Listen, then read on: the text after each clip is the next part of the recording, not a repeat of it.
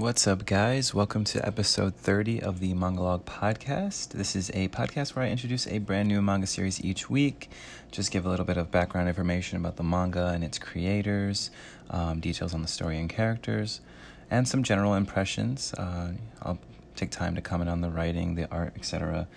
And my goal is just to provide you with enough details about the series to pique your interest, and also determine if this series is something you would think you'd want to check out. Of course, this is a solo act, but it doesn't have to be. I do provide opportunity, 1 week in advance for you to check out the series for yourself. So if you want to contribute to the podcast in any way, this would be a way to do it. You could read the series beforehand, and then just post on social media or email me your thoughts on the series, and I will read them out loud on the cast and just respond basically to your comments on the series. And people have done so in the past. If you've listened to my backlog, it just provides for a more interesting discussion, and it also opens up thoughts that I didn't necessarily think of, when I was reading the series. So it's nice to get those differentiating viewpoints, especially since I don't have a co-host with me. But yeah, so I try to focus on series that are legally available in English and can be accessed both digitally and physically.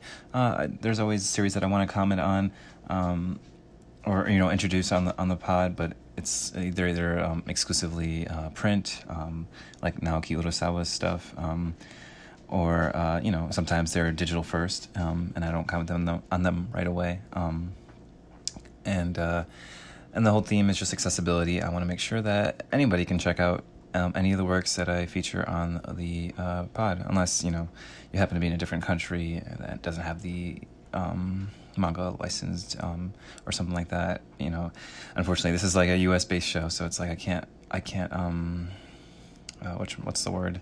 Provide for every single thing, but in that case, you'd probably find a way to get a hold of the series, anyways. After all, they don't provide legal means, and sometimes you have to go out of your way. But at least in the U.S. and the English market, there's enough there to that you wouldn't have to justify. You wouldn't be able to justify going out of your way to read something illegally. But anyways. My name is John, and the reason why that introduction spiel is a little long, I figured I'd give the whole spiel. Usually I give an abbreviated version of that, but it's been a while since my last episode. I took a bit of a break over the summer. I just want to welcome, and this is normally around the time I would give shout-outs. I just want to welcome all the people that have picked up the show over the summer. I really appreciate you guys. And then the guys that were already listening to the show, maybe went back and listened to some of the episodes that they might have skipped. Really appreciate you guys. It was really great to see, the podcast is still picking up steam, even though I wasn't posting anything, so that was really exciting. Also, shout out to a couple of my new followers on Twitter, Ellie at @st_Owly, thank you, and this is actually a podcast I didn't, I've never heard of until they followed me and I checked them out, and they're actually really good. It's called Queering the Guillotine. It's they say they're a pop culture podcast, but from what I've seen, they mostly cover manga.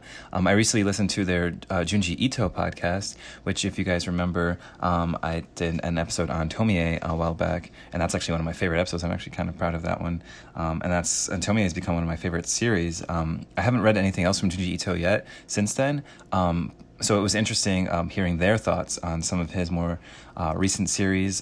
Fragments of Horror was like a compilation of a bunch of different short stories. I really liked their discussion on that. They do go into spoilers. They typically warn you. I think it's in their show notes and stuff. They do spoil what they cover on the podcast. At least for that Fragments of Horror section, they talked in detail about certain stories, but then other ones they left spoiler-free because they'd encourage you to check the story on your own. So it's not full spoilers, but if you're sensitive to stuff like that, which you might be if you're, if you gravitate towards my show because I'm spoiler-free for the most part, then you might be sensitive to that kind of stuff. But I figured I'd give you a heads up. But I think they're a really, really good podcast, and I definitely recommend checking them out. That's Queering the Guillotine, and they're on iTunes and stuff like that. That's where I found them after seeing that they followed me on Twitter. All right, this is episode 30, which is on Beastars, and that's written and illustrated by Paru Itagaki. This was recommended by a listener named Dakuzu, who is one of the hosts for the Manga Machinations podcast. I frequently shout them out on the show. So it's almost at the point where it's like I feel like I'm fanboying a little bit, but they were a big inspiration for me starting this show. If you want to hear more about my origins, I recommend checking out their the episode that they had me on. I actually guested on their podcast before I went on hiatus, and it was the main segment for the show was a manga available on the Manga Plus app called Blue Flag, but that's all the way at the end. You don't have to worry about having read that in order to check out the episode. For the most part, it's just me talking about how I started the podcast and just like some of the series that got me into anime and manga and so on and so forth. And forever thankful for them for allowing me on the show. That was pretty cool. But yeah, so that was recommended by Dakuzu. Beastars is Itagaki's first serialization. I think before she did a short story or something of that nature where I think it covered the same sort of material, these anthropomorphic characters. It was just, like a smaller version. She took the ideas that she used in that short story and then made a full-fledged series out of it, it seems like. It won quite a few awards in Japan. I think that's why it's licensed in English. Maybe it was, people saw that it was a really big hubbub. And it's like, we really got to get on this. So it's actually published by Viz. And there are 2 volumes out in English right now. I read both before doing this episode, but there are 14 out in Japan. So got quite a ways. And I think it's still ongoing, still publishing. So it's been running since September 2016 in a magazine called Weekly Shonen Champion. Obviously, it's a weekly magazine, shonen demographic. It's been running since 1969. The magazine itself has been running since 1969. And it's been running alongside other series such as Baki and Yowamushi Pedal. That's Baki the Grappler. And then some other notable series that I've published in the magazine before are Blackjack and Cutie Honey. And just a little bit of a side note, Beastars will be receiving a Netflix exclusive anime. And the anime is by Studio Orange. It's full CG. Studio Orange has worked on stuff like Land of the Lustrous in the past, which actually looked... I haven't actually watched the show myself, but from what I hear, they did great work with that. But the same really can't be said so far, at least judging by the PV and the 10-minute preview that they shared. It doesn't look like Beastars is as pretty. And maybe it's because these are, anthropomorphic characters, maybe harder to draw or something. I don't know, but it sucks that it's in full CG. And anyways, the genres for the series are drama and psychological. So I've already hinted at it, but the series, it's a world filled with anthropomorphic characters. Each are based off of real life animals. Everything walks on 2 legs, though, no matter what. I even saw like a turtle, which you'd think would still be walking on 4s, but everything walks on 2 legs, including turtles, elephants. Their builds are, reminiscent of their real life counterparts. So like an elephant, generally they're just gonna have a bigger build, but like for the most part, it's like their bodies, outside of like maybe they're like their feet and their nails or whatever, are human shaped. So like their torsos, it's like, well, if they're an elephant, they're gonna have a bigger torso, bigger, but like you look at their nails, like our main character, who is a large gray wolf, like he's furry all over. He has like claws as nails, but he's still he's got the posture of a human. So everything has like a human posture. It's just their heads are entirely just animal. So like an elephant, you'll see an elephant's head, but like a human shaped body, and it's different. I haven't seen a lot of stuff featuring like anthropomorphic characters, to be honest. I mean, the obvious comparison that I'm sure has popped up, when other people have talked about it, is the Pixar movie Zootopia, and which is a great film, by the way. But yeah, anyways, I don't want to talk too much about Zootopia. I want to focus mainly on Beastars. I'm trying to avoid actually making that comparison. But yeah, so there's like this divide between herbivores and carnivores, a little bit of tension between them, I'd say. Now, omnivores, you might wonder, okay, if there's herbivores and carnivores, it's got to be the omnivores, right? So they seem to identify with, or at least get lumped into the carnivore category. So they're also kind of like, they're kind of put into that category. I can make some like real world parallels, but I don't want to like I'm afraid I gotta tread that topic carefully because I don't want to like offend. So so the story starts off with an alpaca. His name is Tem, and he's actually killed at this boarding school called Cherryton Academy. Wow, why was that hard to say? And that sort of increases this already existing tension between these two, you know, herbivores and carnivores. And the murder itself is it's pretty grisly, especially when you think about it. Like if it was a real life thing, say these characters weren't animals, it's like the one human ate another human. That's pretty messed up. So it's grisly, but it's not like gory. Like we don't really see much of it. So if you're worried about like a lot of gore or anything, I don't think you have to worry so far. I think it's rated T+ by Viz Ratings, which isn't M. So so like there's blood, but there's not you don't really see much. So this murder, it shakes up a drama club at the school, which Tem was a part of, and that's where a lot of our cast of characters is from.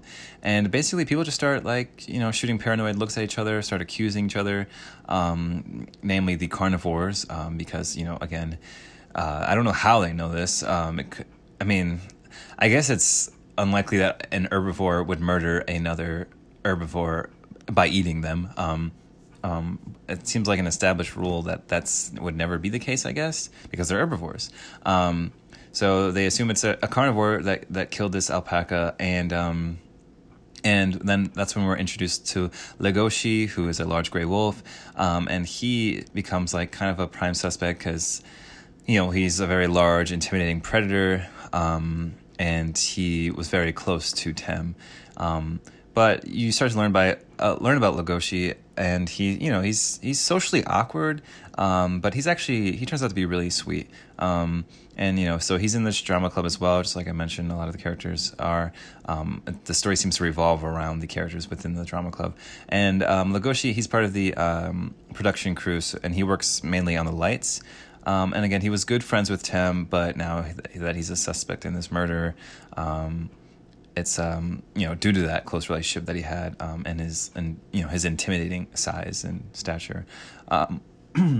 Excuse me, but the suspect thing doesn't really seem like a focus in these first two volumes. I'm assuming they're going to get back to it, but like it's like from the murder on, the murder kind of sets things off, kind of gets you in, you know, invested in the series. Like okay, so this isn't like a children's story. You know, these are animals. You know, anthropomorphic characters. Like it's not as light and fluffy as you would guess, just based on like the character designs and stuff, I guess. I don't know, but you know, there's murder. Okay, so like there's a possibility that people are gonna get, you know, murdered in this story. So kind of sets the tone. And but it doesn't really seem like the focus. Like I'm thinking, okay, it's a murder mystery then. But that murder mystery aspect hasn't really cropped up. Like even as you're getting introduced to more characters, you know, that have issues, and that might be some of them might be a little unstable. You don't see them as potential suspects. You just see them as kind of characters with issues, because you kind of forget. It's like, well, yeah, I know this murder took place, but it doesn't seem like Itagaki is trying to round up a list of potential suspects. At the focus seems like this, there's going to be this play that the drama clubs is going to be performing, and it's supposed to welcome like the new students coming into the academy, and that's what seems to be the focus, for at least for the first two volumes, is this play. And you know, so we're getting introduced to the other characters in the day-to-day as they're gearing up for this welcoming performance. And you know, for instance, there's one character's a mongoose, and he's trying to fill the lead role that Tem had, you know, left behind after, you know, being killed. So, but he's, you know, you kind of get a little story with him. He wants to like prove himself, and like now's his time to shine. But then he learns that he's been removed from the actors pool and into stage production with Legoshi. You also have this red deer character named Lewis, who is the leader of the drama club's actors pool. And he's absolutely just hellbent on making the play absolutely perfect. Lewis, he's I think he's one of the most interesting characters so far. It seems like he's had a majority of the focus. But he's one of those characters, like, well, he's super abrasive. He takes his work seriously. You can tell he takes his work seriously, but he's not the most pleasant person to be around. And then you also get introduced to a dwarf rabbit character later on named Haru. Haru, you kind of, you learn a little bit of her origin. She has a bit of a reputation around the academy. And you see how she kind of comes into play later on. I don't want to really spoil, but she seems interesting. She seemed like an interesting character, and I'm looking forward to learning more about her specifically, because she didn't seem like she had too much of a focus. This was mainly these two volumes, or especially the second volume, was mainly Lewis's time to shine. So just watch out for that red deer. So you're going to be seeing a lot of him in at least the first two volumes. Yeah, as you're seeing these characters, you're getting little bits of world building. The focus right now is this welcoming play, but you start to learn some things about the world. For instance, like I mentioned earlier, there was already a tension between these herbivores and carnivores, just due to the fact that they are what they are, predators, prey, that kind of thing, and everybody recognizes this. But the murder definitely doesn't help that case. It actually, obviously, it makes things worse. And not every character is like paranoid. Not every like herbivore is like paranoid, or like the obvious real world parallel is like racism, right? So not every herbivore, I guess, is racist towards carnivores. But you do see characters that would say something that in real life would be said by someone who's racist. For instance, there's a dog character, and he's part of the, I don't know how to pronounce this, Canidae group of carnivores, which are carnivores that groups together like dog-like carnivores like wolves and hyenas. And this dog character is, I think his name was Jack, I'm pretty sure, and he's like a household dog. There's a character that comments like, "Hey, like, I understand you're a Canidae just like them, but you really shouldn't be hanging out with those wolves and hyenas. You're different." So it's kind of messed up. It's like, yeah, you guys are part of the same family, but like, you really shouldn't be hanging out with those guys. I mean, you're better than them. You're a carnivore, but you're better than those carnivores.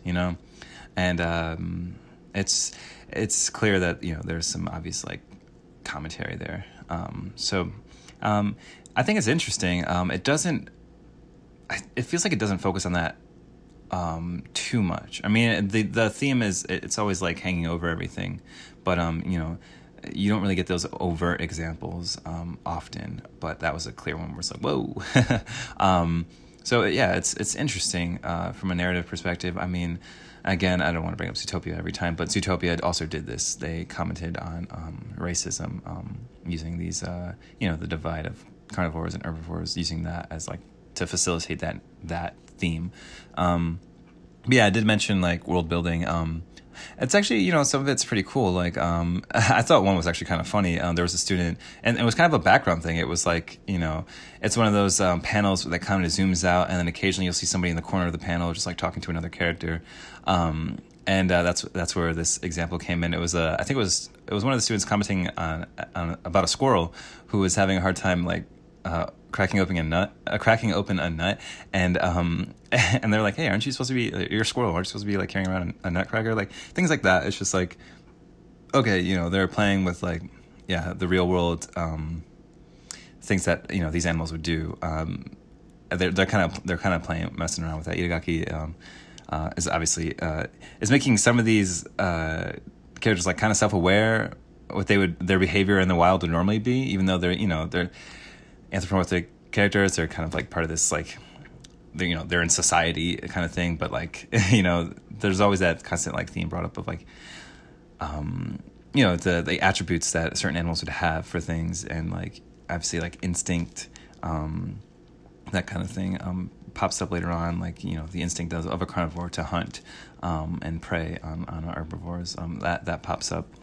But yeah, like there's some things I noticed, like apparently some of the animals, like, because you're like, okay, if they're carnivores and herbivores, then what do they eat, right? So, and I noticed there was like human-like snacks. So like, for example, you see a character named Mark paying his respects to Tem, the alpaca that got murdered. And when you see the gifts that the people laid there, you see stuff like veggie sticks, but also hay donuts, which I'm not sure what that would be, but I think that's kind of unique to that world. But like it's kind of a play on stuff that we eat, but you know, with a little bit of more like animal spin to it, you know. So it's pretty interesting. I love stuff like that, little details like that. And you get a lot of this like kind of like background text. It's like extra stuff. Like you don't have to read it, but it does give you a little more information about the world if you do read it. And you know, I love it when translators translate that stuff, you know, because they could easily just like not do it, but they do. So and it gives you little extra details about the world. But yeah, so diet wise, for these animals, you know, meat eating is a felony in this world. Carnivores are essentially eating like vegetable based stuff, veggie burgers and stuff like that. Yeah, and then obviously the herbivores are just eating what they would normally eat, just like, but they're human shaped or human, you know, they're prepped in a way that like us as humans reading this would be like, oh, okay, so it's not just a regular donut, it's a hay donut, okay. Yeah, you get some little bits of detail like that are really, really cool. Like even, I think during the performance, you see like, okay, so you see like a packed auditorium, right? And then like you get little bits of details like, towards the back of the room, you have like the giraffes and the elephants. They're sitting in the back while the much smaller animals are sitting towards the front. And I think, you know, it's that also the back of the manga has like little extra bits of the creative process and like little bits of extra insight on the world that maybe weren't, you know, fit in the chapters for the story, like for instance how bathrooms work, you know, because with all these different sized animals, right? So it's like how do bathrooms work, and then like how they all fit into their school uniforms, like, right? So if you got an elephant with a ginormous head, right, or like a deer with the antlers, like how do they get their shirts on, you know, that kind of thing. So I appreciate little stuff like that. And I guess like that would go on to like the art discussion. So at times, I think like the art, I really appreciate, because I know it's got to be difficult because you're not creating human characters, right? So, you know, and you've got like a breadth of different animals and all different shapes and sizes. So like I do have to commend Itagaki for being able to draw that kind of stuff and still communicate stuff that like emotion and stuff. Like I think a lot of mangaka have trouble drawing animals because like a lot of time animals look so weird and unnatural in stories, right? Or they look just like too emotive. It's either like they look too emotive where it's like kind of pulls you out, or and this has the same effect of like pulling you out, but they also look too like hyper realistic when everything else looks sort of like stylized, right? So so it's weird, but everything seems to fit for the most part in this story. Occasionally it's like, yeah, you'll have characters like look, you know, I don't know, I'm trying to think. Like some characters will have more expression in their eyes, like Lewis. Like he has a very strong, strong look about him, right? So, and you see a lot of emotion in his character. But then you'll see like characters like some of the just background characters like elephants or giraffes, and they'll have like nothing in their eyes. Like it's just like it's a like almost like a hyper realistic look, right? So like occasionally you'll get stuff like that, but for the most part, like she does a really good job of like blending all these different types of animals together and like putting the focus on their faces when needed, to display that emotion that she's trying to give off in the characters. And I think that's really challenging. So like even with having the foundation of like their real world counterparts as like, you know, as a foundation, as, you know, for reference, I think she does a good job making it unique too, without like making it like hyper realistic or too cartoony. So yeah, it's really interesting. But at the same time, there's panels that are kind of lacking in detail. Like you do get the animal, you know, maybe like their upper torso on the panel, but then like there's nothing in the background really. And like you do get those tidbits of like you know, world building in the background. I wish I saw more of that. But I think I'm satisfied with like the amount of stuff that I was getting. And we do get a lot of like visual treats. One of them, I think there's when they're talking about the meat eating being a felony in their universe, it kind of has this larger panel that's kind of zoomed out of the main dining hall, and there's lots of little details there. Like for instance, there's like bird characters, right? So like they wouldn't sit at a table like some of the other animals. And that's one thing you don't see too much of, our birds. But if you look really closely in the panel, you do see birds. There's like the little stems like attached to a tree in the cafeteria, and you see the birds and like other small animals sitting there. You also see like birds perched up on above like the lines for the cafeteria. I don't know, just like stuff like that. It's pretty cool. And you know, you get a couple, you know, you get to basically see Itagaki like flex in that panel, because just like showing this just a huge variety of animals and stuff. It's really neat. And then, like, you know, there's a few other visual treats that we get. There's a scene in the garden. It's a longer scene in the garden in Volume 2. That was really pretty, which makes sense because it's an important interaction between two characters. And I think there's a scene, there's a play there's a scene during the play. Obviously, there's a play. There's a scene during the play with Lewis, and it's just... Man, when it comes time for the performance, I think Itagaki just does a really good job of entering us into Lewis's headspace. And just the panels surrounding the performance are just really intense and just gorgeous. I especially love the detail in the Grim Reaper mask that Lewis has to wear for his part. It's just really beautiful. And man, that's the climax to that volume. It's just... It is beautiful. Volume 2 is really strong, but I don't want to like get too into spoilers. But overall, speaking of Volume 2, I think it's much stronger than Volume 1. And again, I find it interesting that there's like it's not much of a murder mystery aspect. No word from like the authorities in this series even. Like you don't see police or anything. Like it's all in this school. It's mostly this drama club. Like you don't see. Like, no word from authorities, no speculation, really, on anyone's part, except for, like, those initial chapters. And honestly, you don't see a lot of mourning. Like, you got one panel of, like, people paying their respects to Tem, but, like, there's not a lot of grieving, there's not a lot of mourning. Like, Legoshi, who's, you know, the closest to Tem, you don't see a lot from him. And that's one aspect where, like, the emotion, I just wasn't feeling it. Like, it just seemed like nobody was really that sad, all that sad.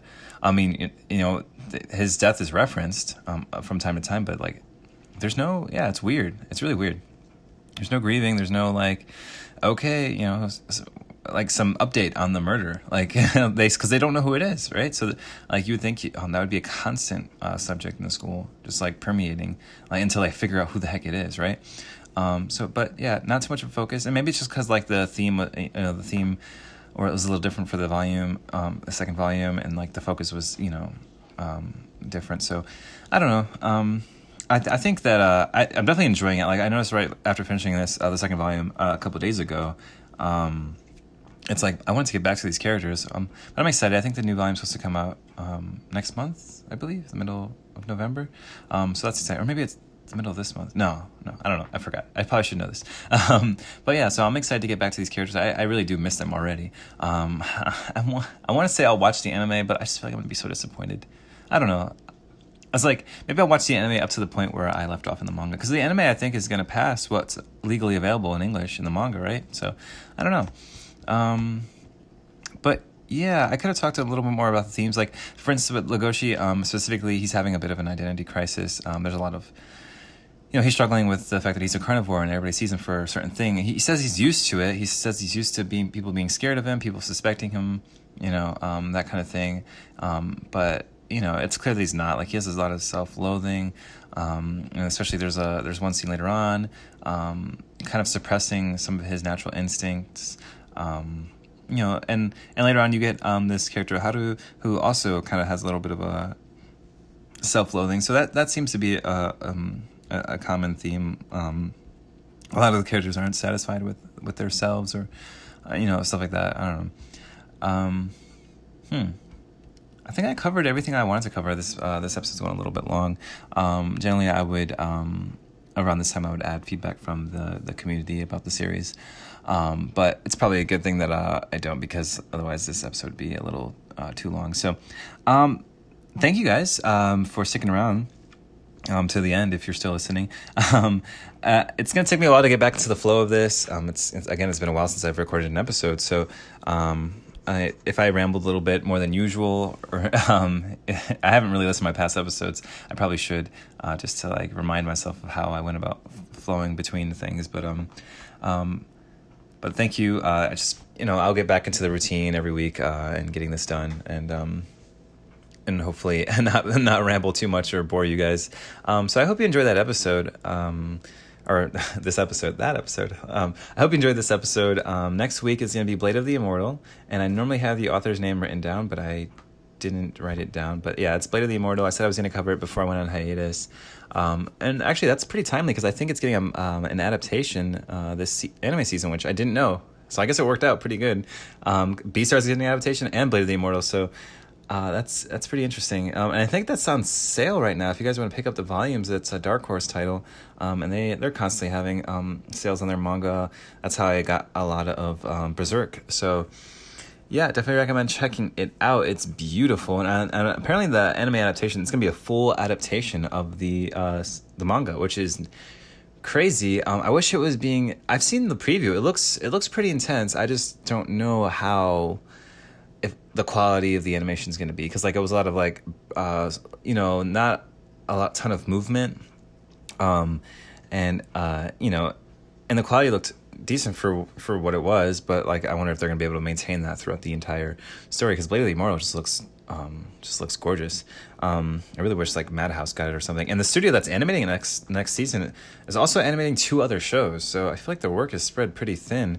But we'll see. But anyways, yep, so that's next week's episode. Thank you guys for sticking around. I hope you enjoyed this, and I will catch you on the flip side. Bye-bye.